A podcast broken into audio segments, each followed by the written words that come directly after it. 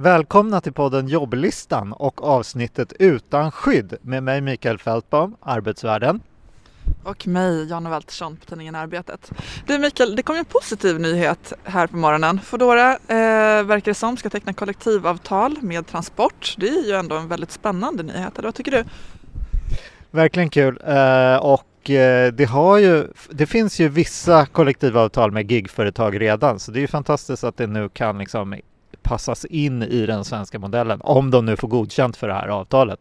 Det kanske vi vet redan när vi sänder det här avsnittet. Och precis, och bara, bara för att de har kollektivavtal kommer inte det betyda att allt per automatik blir bra. Men det blir väl ett uppdrag för våra tidningar att, att granska och, och se hur, hur det fungerar i praktiken. Eh, men det för oss över till det som vi egentligen ska prata om idag och det handlar om skyddsombud. Det, vi har, har granskat eh, hur situationen för skyddsombud ser ut eh, i senaste tidningen av Arbetet. Och det har ju visat sig att så har 12 000 skyddsombud försvunnit eh, inom LO-kollektivet.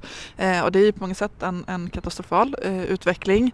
Um, och kommer ju på sikt eh, innebära att, att arbetsmiljön försämras för väldigt många när, när färre klarar av och orkar med att, att stå upp för en bra arbetsmiljö på, på, på arbetsplatserna.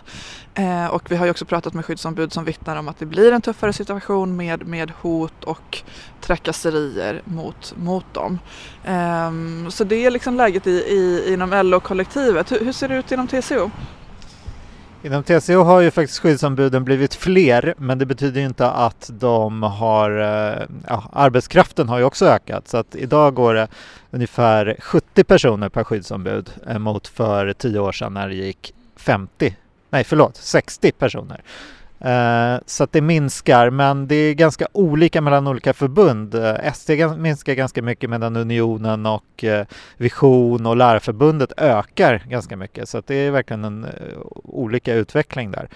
Men det förs ju också en politisk diskussion nu om skyddsombuden där eh, många partier vill eh, att det ska bli en statlig angelägenhet eller i alla fall att man ska utreda saken. Eh, det här är något som Svenskt Näringsliv har drivit och jag tycker det här är lite en, kanske ett symptom på att många bekänner sig till den, den svenska modellen med starka parter och så vidare. Men när det väl kommer till action så vill man gärna att staten ska rycka in och jag är lite orolig för att man inte har liksom fattat riktigt hur det här arbetet går till och hur mycket man får genom att facket gör det här. Alltså man har insikten, man är också med och finansierar till exempel skyddsombudens eh, utbildning och så vidare. Det här blir någonting som staten får ta över. Jag tycker att det verkar lite ogenomtänkt från politiken. Man kanske fattar att Svenskt Näringsliv vill det här men har politikerna verkligen tänkt till vad det här kommer innebära för arbetsmiljön? Det undrar jag.